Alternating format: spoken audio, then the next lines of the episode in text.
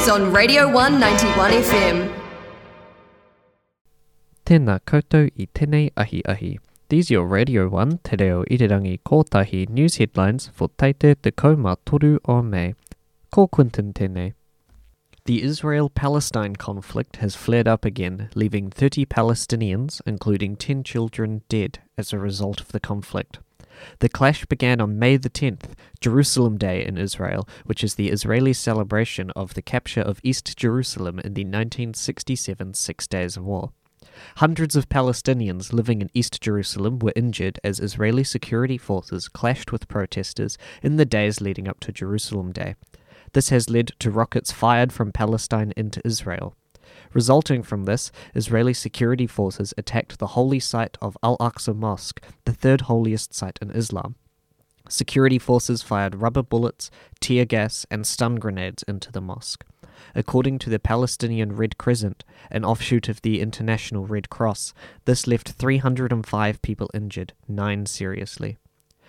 Resulting from the attacks on the Al Aqsa Mosque, the violent clashes with Israeli security forces, and the Jerusalem Day parades that Palestinian authorities considered intentionally provocative, Palestinian rockets were fired into Jerusalem for the first time since 2014.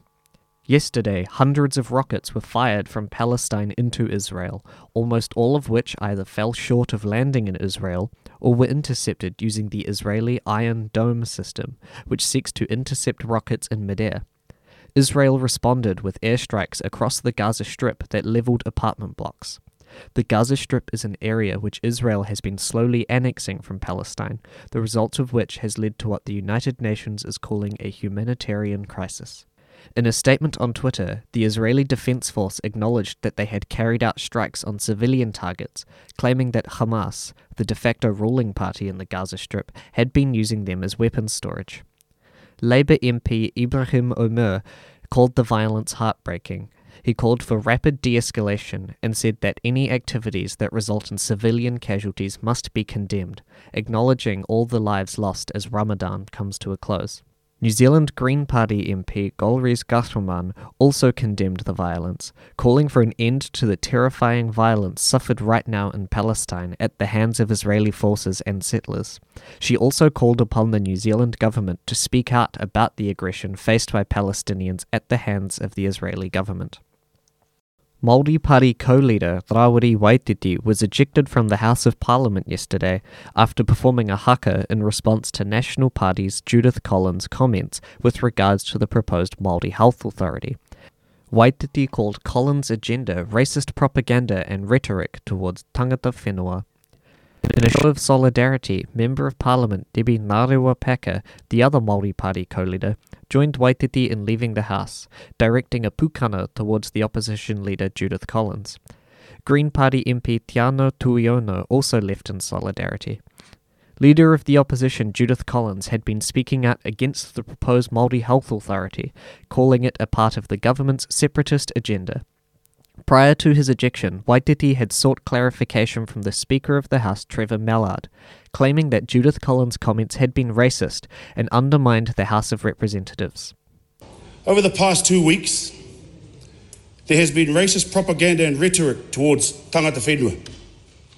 That not only is insulting to tangata whenua, but diminishes the mana of this House.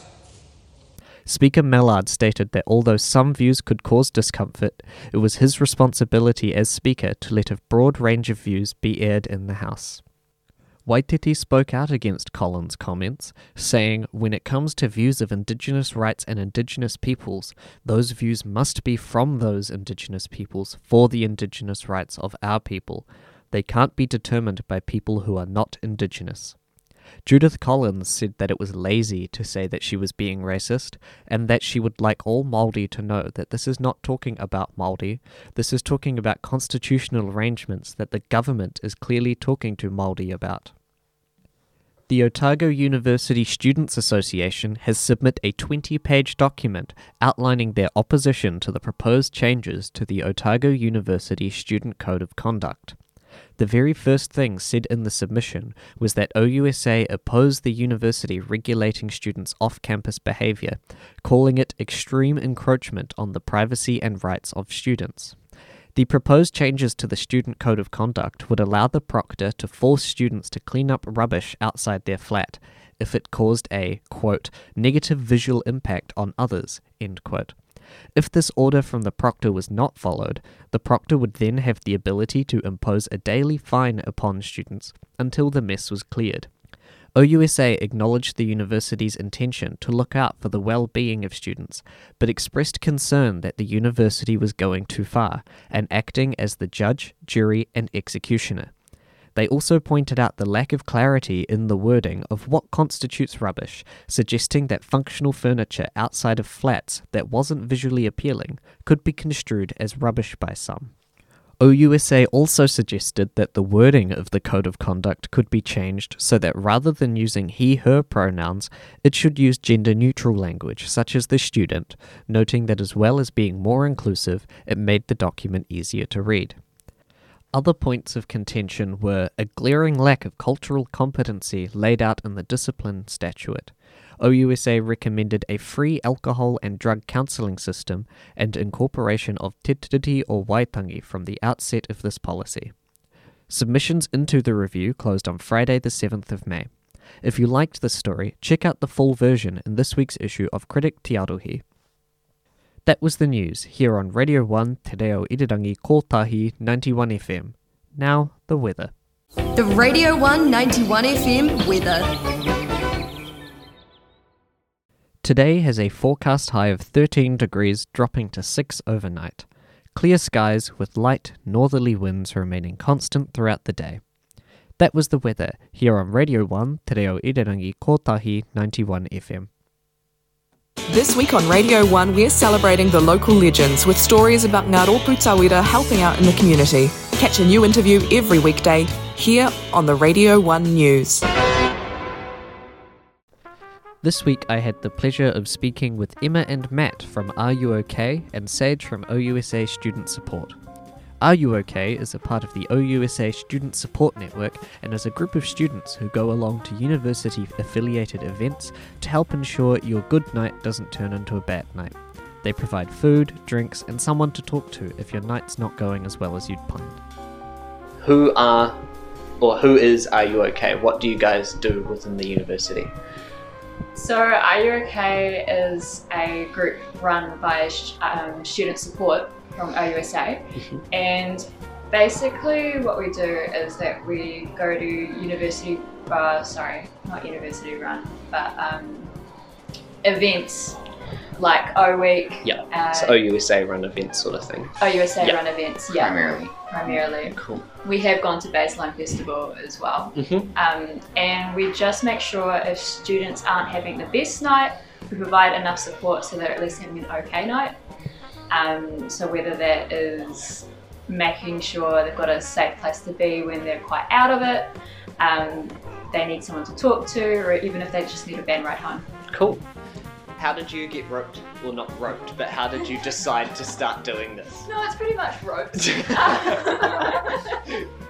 no, um, so in my second year, my flatmates and I had heard of it from one of my RAs in, in our hall. Yep. Um, so we decided to do it as a flat.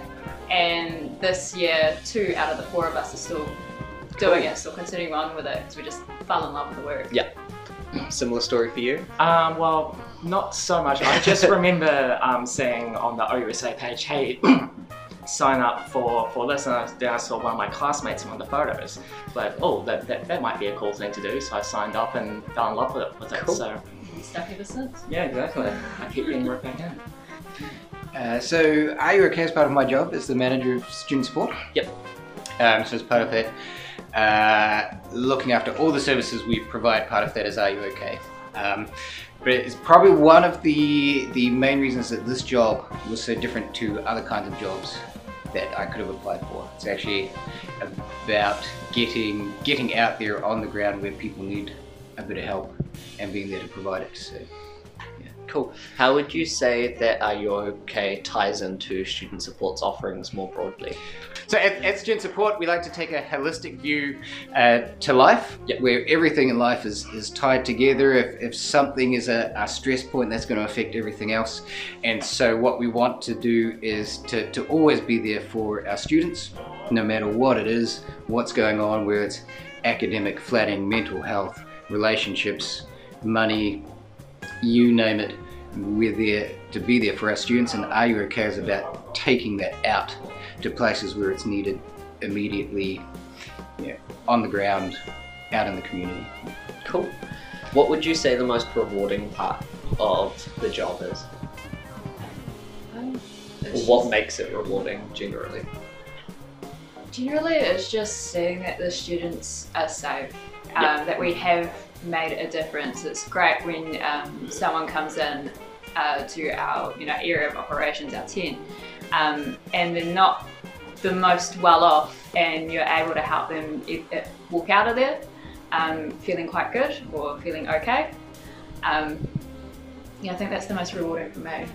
Yeah, basically the same here. And like when you, I don't know, sometimes you see people come back for gigs like a few nights down the road or something special, and I always be like, "Oh, hey, you guys are cool. Like you guys helped me like back then when I was like so drunk and I can barely remember it." well, like, yeah, cheers, guys. yeah. I, I, and I think there's been uh, quite a number of times where we can look back and genuinely think that that person might not actually be with us or part of our community anymore if we hadn't been there. Yeah. Yeah. yeah. And on a on an event, a large one like Toga, how many people would you say would come through your tent in a night? It, it can be a very ballpark It, guess. va- uh, it varies at a, a bigger event. Um, we would probably be looking at 100, 150, 200. wow. maybe for, for a really big event.